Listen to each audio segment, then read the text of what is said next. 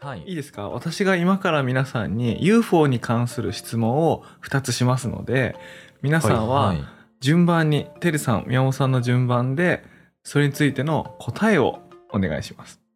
はい。はい。で皆さんは UFO 見たことありますか？ないです。ないですね。じゃあ次に聞きます。2つ目の質問。UFO を見ようとしたことはありますか？ない。ないな。いや、ないですね。ないですね。私はねあるんですね。見よう、見ようとした。そうです。あの UFO 見たことないんだけど見ようとしたことあるんですけども、見えないものを見ようとしている。そうなんです。あのねこれがね珍しいことでもないんだと思うんですけども。うん。はい。今日はねちょっとそのあたりの UFO の話をね解き明かしていこうかなとえー思います UFO ってメディアなんでしたっけ？UFO はねメディア以外の何者でもないから。へえ、そうなんだ。そ。こまで断言されたらメディアなんだ。そうですよね。うわ楽しみ。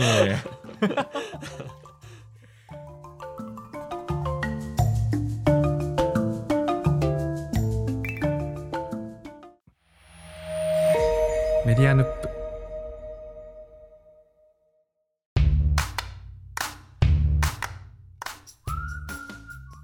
こんばんは佐々木る1980年生まれです。こんばんは。宮本、1994年生まれです。こんばんは、えー、てる1995年生まれです。というわけであの今日はね珍しく何年生まれか言っていただいたんですけども。はい。これがね結構今回の話に関係あるんですけども。おうーん。まああの UFO ってあるじゃないですかある。まあまあまあまあまあ、まあ、あ。るよね。あるよね。はいありますね。まあまあ UFO があるかないかっていう議論は別として UFO はあるかもしれない。UFO でえっとね概念は、いやえっとねこ今回はねその議論からね逃げませんから。そうなんだ。これそっか。じゃああるなければこちらも。UFO あるんだ。UFO って何のどういう意味だか分かります？どの略字っていうかどのどういうどの略語で UFO だか分かります？え未確認飛行物体ですよね。あそうですね。 Unidentified flying object とかなんかそんな感じですね。 Un, un, un unidentified. Un, unidentified。うん unidentified flying object ですね。プロジェクト。うん未確認飛行物体。めちゃくちゃ直訳ですねそう考えると。UFO 確かにそうそのまま。まあちょっとね基本的なとこをねお二人に聞いてみたいんですけどね。あの基本的な UFO のところ UFO についてのねお考えをちょっとねお聞いてみたい UFO なについてのお考えか。うん。お考えたことあるか？うん。あでも知ってる言葉がいくつかあります。うん。あのキャトルミューティレーション。ちょっと。おっとちょっと。今今あれですね。今一足飛びに行きましたね今。これはちょっと超すごい。何個か開けてますね、もう扉を UFO の。僕全然、全然です。何もない。待って僕が開けてるんですかこれ。あのあの牛牛がね牛の内臓がくり抜かれて、えあの牧場で死んでるやつね。そうですね。あと、うんそうですね。そういうイメージとそれが後になって残るんですよね。なんかそのうん、炎炎上の中その跡が残るみたいなイメージもありますし、うん、あとなんだろう火星由来とかっていうの説が濃厚みたいな。うん。あーなるほど。うんなるほどなるほど。測 られてる。一応円形であるということも知ってはいますね。なるほど。はいろいろお詳しいんですね。いやー詳しいってなんだ 宮本さんはどうですか？いや僕は多分 UFO はあの、うん。今までないものだと思って全然生活してきてて一回あのあなるほど。はい。えっとねあのちょっとね前提をお伝えしますとね。あのないあるかないかあのありますっていう前提で話してるわけじゃないんですよ。ああなるほど。あろうがなかろうがよくて、はいはい。UFO って聞いた時にどんなお考えをお持ちであるかどんっていう。なお考えをお持ちであるか、うん、ね。ああどう考えてるかって言われたら確かにえーなんで UFO の話なくするんだろうと思いながら今もしなんか前にあの僕の地元の 岩手県奥州市がはい。多分珍百景とかなんかそういう系のテレビ番組にあの UFO が出てくるっていうので取り上げられたことがあって、えー、欧州市って UFO の劣化なんですか？そうです欧州市の水沢あで。まそれねいい情報ですね、はい。まあそれははい。何年ぐらいの話ですかそれ？あ、あれはでもちょっとさっき調べてみたら2021年にもその放送がされてたのとでも僕が見 はい、でも僕が見たのなは本当に結構前高校生ぐらいだから多分10年前ぐらいにもなんかそういう話が出てたのを見たことがあって。で10年前ぐらいに見た放送の時は結果ラジコンだったっていうオチだったのでなんかああー。すごい納得しました、まあ。あそうだよねっていう。あの UFO の正体見たりそうですそうです。はい。だから僕は何かが飛んでいるものをこうみんな UFO だとこう呼んで、うん。まあこう突き詰めなかったものがそうなってるのかなぐらいがうん。こう UFO だと思って生活してましたね。こうリアリティ派ということですね。はい、派閥としてははあいやいやいやいいですね。正しい理解ですね。正しい理解なるほど。つまりあの未確認飛行物体ですからあはい。何かわからないものが空に浮いていたら人はそれを UFO とまず認識するっていうかね名前を与えて間違いじゃないですからあの確認されてないなんでかわからないものあはいはいはい。うんなのでその欧州市に UFO が飛んでたっていうのは、まあ、これ事実ですよね。つまりそれがラジコンって分かるまでの間はそれは UFO だったわけですから。確か未確認の飛行物体でしたね。なるほど。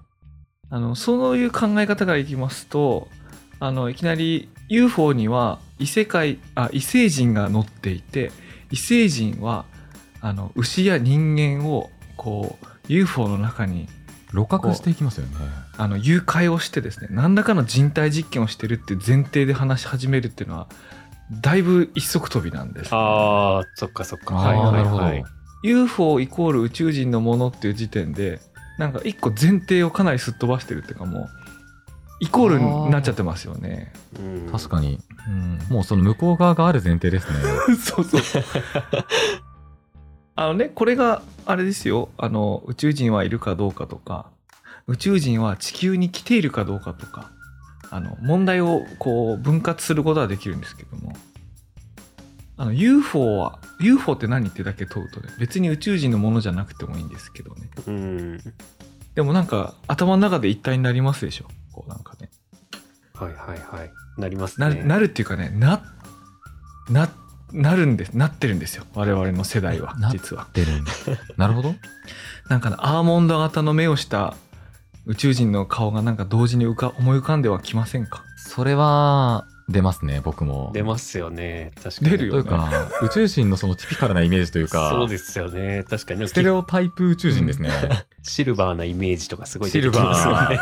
ー縦型の目そうですよね。結構メタリックなシルバーいやねこれでねちょっと今ご紹介したのはこうちょっとあの今日 UFO について話そうだなんて Discord でつぶやいたらですねあのリスナーのあよはたさんからあのちょっとメッセージをいただきまして、い。つもありがとうございますはい。いやあよはたさんいつもありがとうございます。ちょっとそれをね読んでみたいんですけれども。はい。えー UFO は残念ながら見たことがないのですが確か中学生の時ぐらいに「ガンガン」という漫画雑誌で地球外生命体イーバという作品を読みました。八尾純一さんが監修に入っているのでちゃんとした作品です。うんそこでアメリカが UFO や地球外生命体の存在を隠していることなど分かりやすく漫画で書かれており真実を知りました。うん。マジェスティック12の存在など真実をたくさんその時知りました。うん。それから常に世の中のどこかに地球外生命体が紛れ込んでいると思いながら生活をしています。山本ジョージはリスペクトしています。うん。というわけであの職人さんからねいいおはがきいただきましたけどどうもありがとうございます。ありがとうございます。これがあの典型的な 典型的なですね。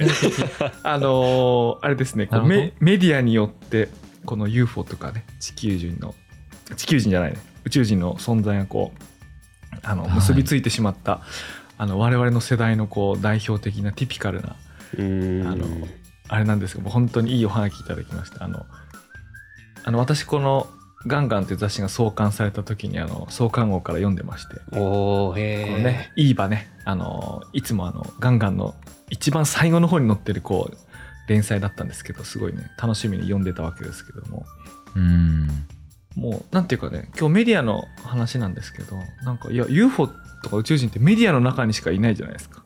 ああそうですね。あの、テレビと、漫画と、あの、映画と、あの中にしかいないじゃない？あの、うんだからね、もうそれをこうね、浴びてね、育ってるからね、なんかね、なんていうんだろう、すごいね、もう、古い友達みたいな感じで。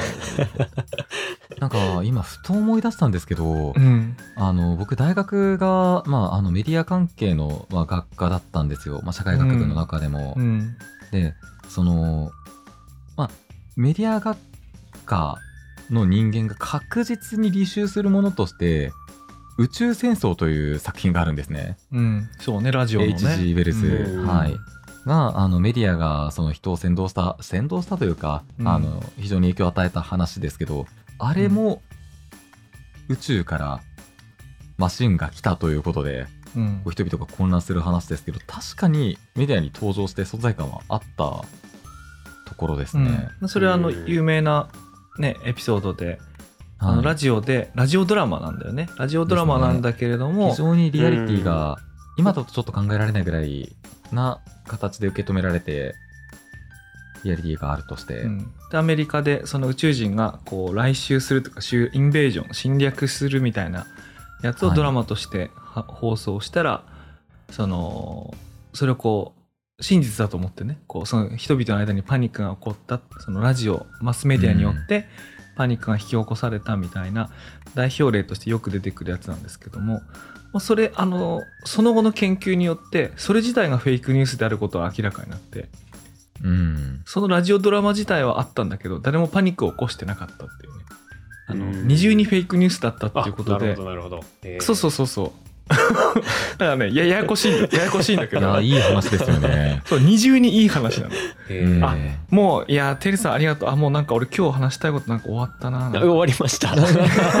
多分まだまだ終わってない人たちもいるんじゃないかなと思うところですが。そうね。あいやそうなのよ。いやそのねだからななんで俺がこれ UFO が古い友達みたいな感じだったかと思うとね。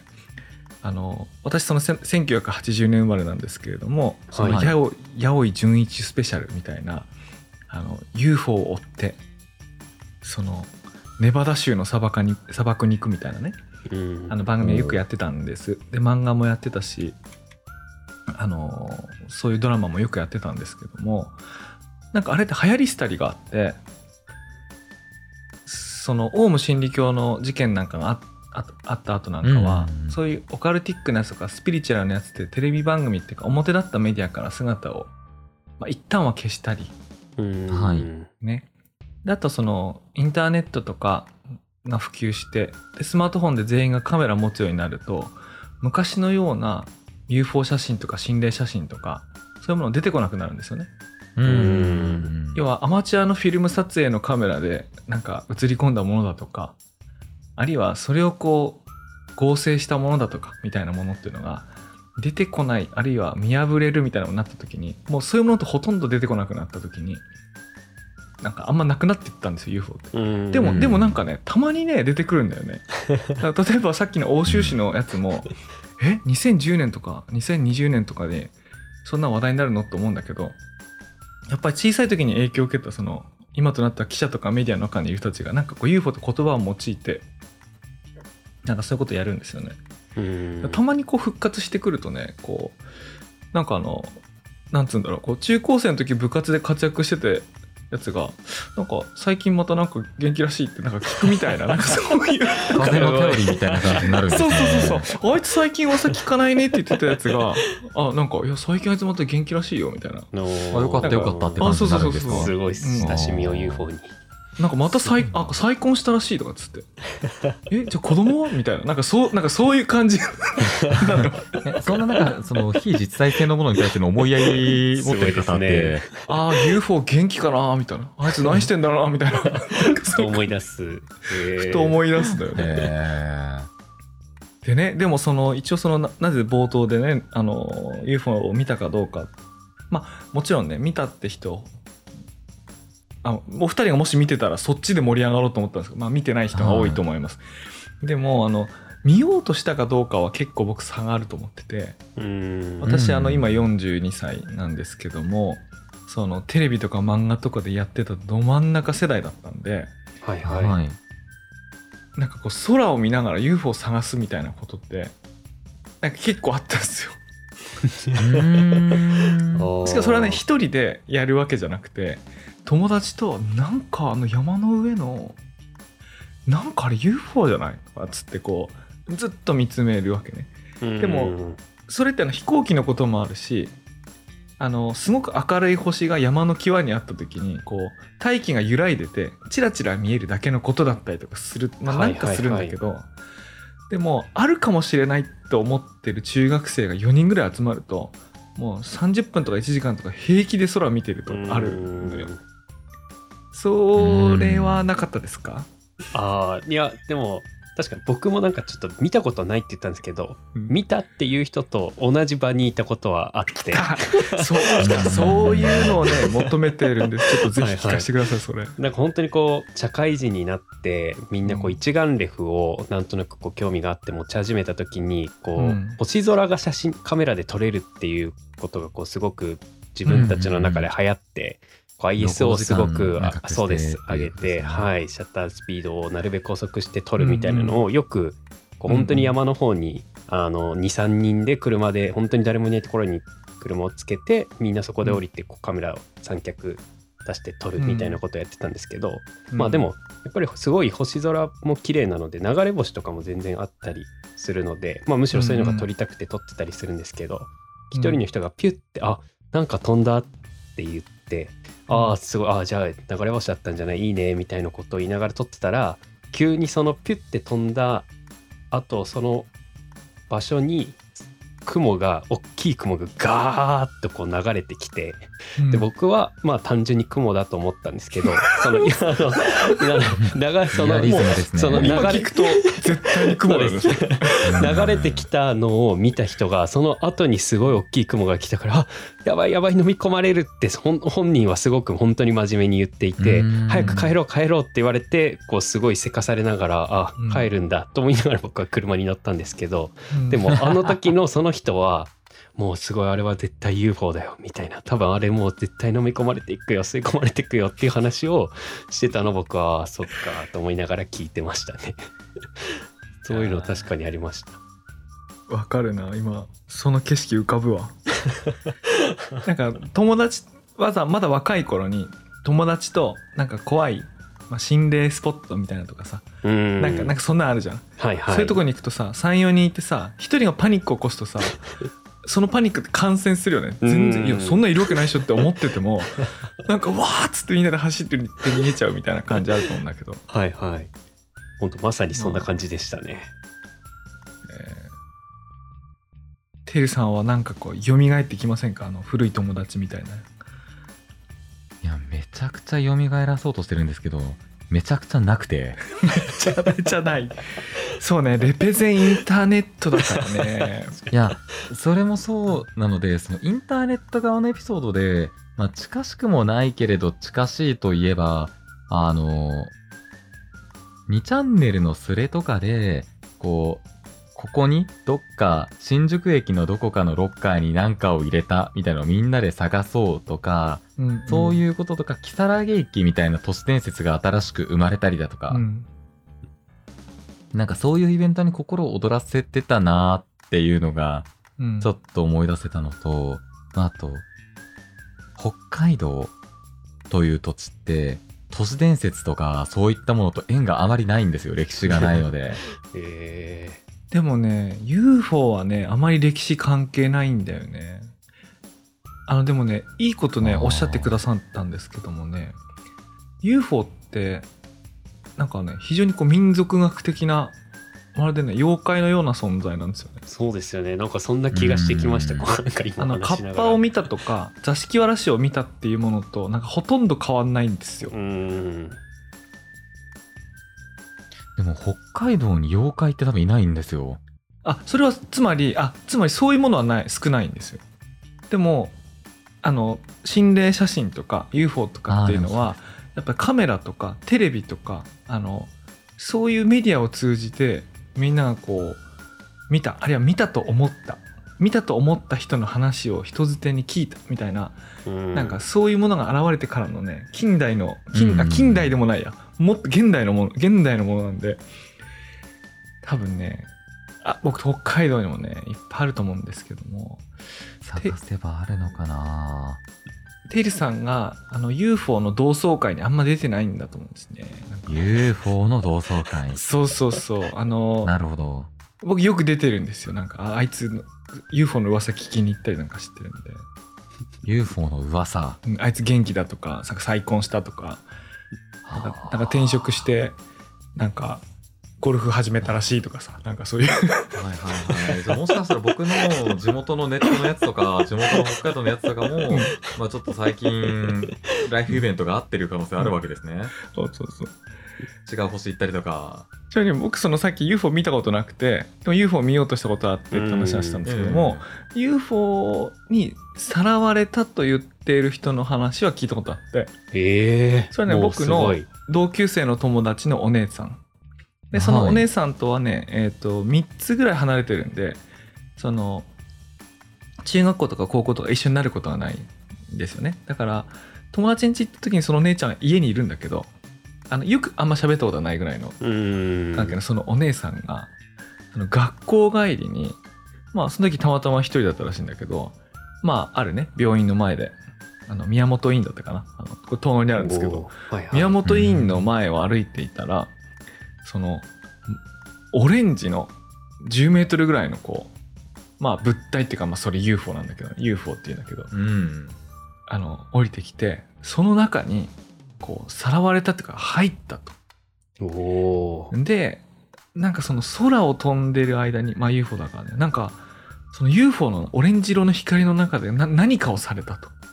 ではっと気づいたらまあその元いたその宮本院の前にいたんだけどもなんか学校って3時4時に終わるじゃない？あの大体部活しなければ、はいはい。でももう夕方5時6時になってて23時間の記憶はない。えうんえ。と言っていると僕の友達が言っててこう聞いてあれなわけなんですけども、これねあの UFO に詳しい人。UFO に詳しい方。UFO の番組テレビ番組をよく見てた人は分かると思うんですけどもこれ典型的によくある映像？テレビで流れるえー、体験談のパターンというか。アブダクションとかね言われたりその UFO にさらわれるみたいなやつなんですけども。まあ典型的にこうテレビで流れる映像のねあれなんですけども。まあだからまあ私当時小学校6年生だったか中学校だったとかと思うんですけどもそれを聞いてえマジかとは僕は思ってないんですよ俺さすがに俺中学校で。その時僕が不思議に思ったのはあのそうやってテレビでやっている映像とか体験っていうのを、まあ、自分のことのようにこう人に語るわけでしょそれって何なんだろうなとは不思議に思ったんですよね。うん自分自分事としてその人は本気で喋るわけじゃないですか。うん。うん、うん、でそれ何なんだろうってあの答えはないんですけどないんだけども、はいはいはい。それがね UFO とか UFO 現象なんですよね。なるほど。そう本当にメディアで見た通り聞いた通りの体験を 自分もまさにする。自分の何かにこう当てはめて人に喋るっていうかね。うん。だから UFO があるかいるかとか UFO って何かとかっていうのはどうでもいいんだけれども少なくとも UFO を見た UFO の中にさらわれたっていうことを語る人は現実になんかいるいるんだよね。はいはい、うん、でもさすがにさそういう番組もないからうん、今ねそれを語る人はないと思う。いないないと思うんだけど今から30年前はいましたね。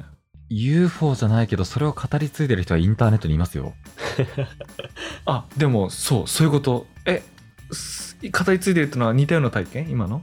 似たような体、似て非なるものでは間違いなくあるという前提ではあるんですけど、あの、他人が、うん。あの、素敵な生活をしているというのを画像としてインターネットに開けたものをあたかも自分のもののようにして自分はきらびやかな生活を送っているというアピールを始めている人たち。え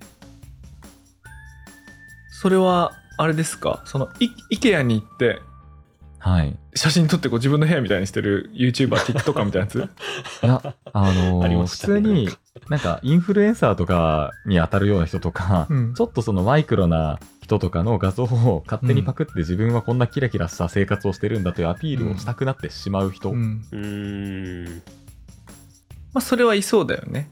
なんかうんある種のこうワナビーとしてこう理解できそうな感じはするんだけど。なんかその、他にも、こう、面白エピソードみたいなもの、なんか2ちゃんの昔のコピコピペを自分のエピソードのようにさも面白べエピソードとして語る人みたいな形で、うん。こう、なんか体験として錯覚するぐらい、こう、錯覚したくなるようなぐらいうん。で広めてしまうっていう体験って多分、うん。体験というか修正って人にあるんでしょうね、と思いましたね。うんうん。そうね。まあそれはなんか僕らもありますよね。そのうん。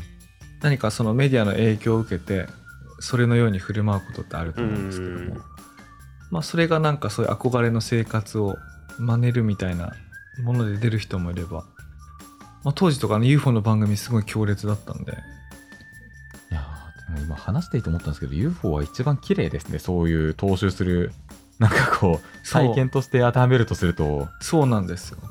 綺麗？UFO もね意外と歴史が長いそのラジオラジオドラマでパニックを起こしたまあそれは実際には起こしてないんだけど起こしたって言われるその事件からするともう間もなく100年ではないけどなんつうの？80年70年とかになるんじゃないかな、ももっとなるかもしれません。うん。でね僕そのこれおすすめの本がありましてね。人類はなぜ UFO と遭遇するのか。C. ピーブルズって人のね本なんですけど。はい、はいここで言っている人類が遭遇する UFO っていうのはその本当に UFO に遭遇する本物のみたいな意味じゃないんですよ。その歴史を遡って例えばそのメディアの影響を受けた人あるいはその空軍のパイロットとか宇宙飛行士とかがなぜ UFO に遭遇したというふうに述べるのかあるいはそうした記録とかあの証言とか、うんあるいは番組とかコンテンツがなぜそのように流布してなぜ人類は UFO と遭遇してしまうのかっていうね。ちょっとねその読み始めるとねこうなんていうかそういうこうメタなね視点が書いてある本なんですけどね。へえこれ米国スミソニアン協会が刊行した空飛ぶ円盤神話の歴史年代記。もうね歴史年代記なんです。よ UFO こう歴史って何か物事があっての歴史ですよね。うんまあでもあれか実在するか否かは別として UFO の終焉にいる人たちが起こしたことは実在するのか。うん、この本ではね1947年以降のあの話を書いてるので、まあ、それで言うと75年とかね経そうってる。ですね。はいはい、うん。これそうするとねあの1910年に「遠野物語」で座敷わらしの話書いてることとねそれが今110年経って残ってるのとほとんど変わんない。うん今 UFO から遠野につなげましたいやでもなんか本当にかぶってなんか妖怪のように聞こえてくるんですよねいや UFO 僕がね僕が私が主張したいことはそこでございまして。なるほど。今日のテーマはね UFO の民族学なんです。UFO の民族 いやでもこれは成り立ちそうですねすごく。いや座敷わらしってあの今すごくメジャーな存在ですけど「遠野物語」前後で伊能嘉則とか佐々木貴善とか柳田国男が取り上げる前までは知られてなかったうん。し、まあ広くね知られてなかった。で研究されてなかったものがあるんですけど、まあ UFO もねなんかみんな知ったり聞いたりはしてるんですけどまともに研究するもんだって思ってないから。うん。いやでもあれでしょ？本当に似てません？カッパ。座すごい似てます。なんでみんなカッパとか座敷わらしとかすごい同じ共通認識だったりしますしねその突如現れてくるものが、ね、遠野にカッパおじさんいるならさ、なんか UFO おじさんとか UFO お姉さんみたいな。俺にとっては UFO お姉さんいたのよ。だからその オレンジの光の中に、なるほど。いたの。UFO お姉さん、宮本院の前にいたんですよ。確かに確かに。そうですよね。やっぱなんか話し始めようとしたらなんか階段みたいなテイストにやっぱなっちゃいますしね、なんかすごいそんな感じを似たようなのを感じました。確かに階段テイストになるよね。階段テイストなんかミステリ ミステリアスなこう。病院の前で一人で学校帰りに歩いていたら、みたいなさ。その時空に。オレンジ色の光が。あすごい妖怪だ。妖怪と UFO 一緒ですね。確かに共通点がすごくある。あねなんか一回これをね書いておきたいなと思ったのはこうみんな取るに足らない話だと思ってるんでこう忘れたりその人に言わずにうーん。行く？いる、ーまあ、僕もこのうん宮本委員の前のオレンジの UFO の話誰にもしたことないんですけど あのそういうのかき集めるとなんか面白い話がね残ったりする、まあ、そういうものって民族学みたいなことなんうで、ん。キャトルミューティレーションだってそうですよ。ね。まあ確かに。うん、多発していたようですからね。で今にして思えばさあの時ってさインターネットもないからさキャトルミューティレーションが本当に多発してるかどうかも全くよくわからないけどそっかそうですよね。うん。なんかアメリカという国で牛がなんかお尻のあたりをくり抜かれて大量死してるみたいななんかうん。恐ろしいイメージだけはなんかありましたよね。いやそうですね。なんかそれがなんか同時多発的に起こるのが興味深いですよねでも本当に同時多発的に起こってたんですかねあれ。一つのことが広がっていった。いやでも怒っていたのかもしれない。怒っていた側にちょっとベットしたいな。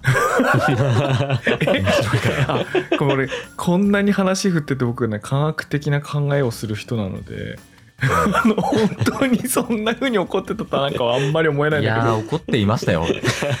怒ってたかな。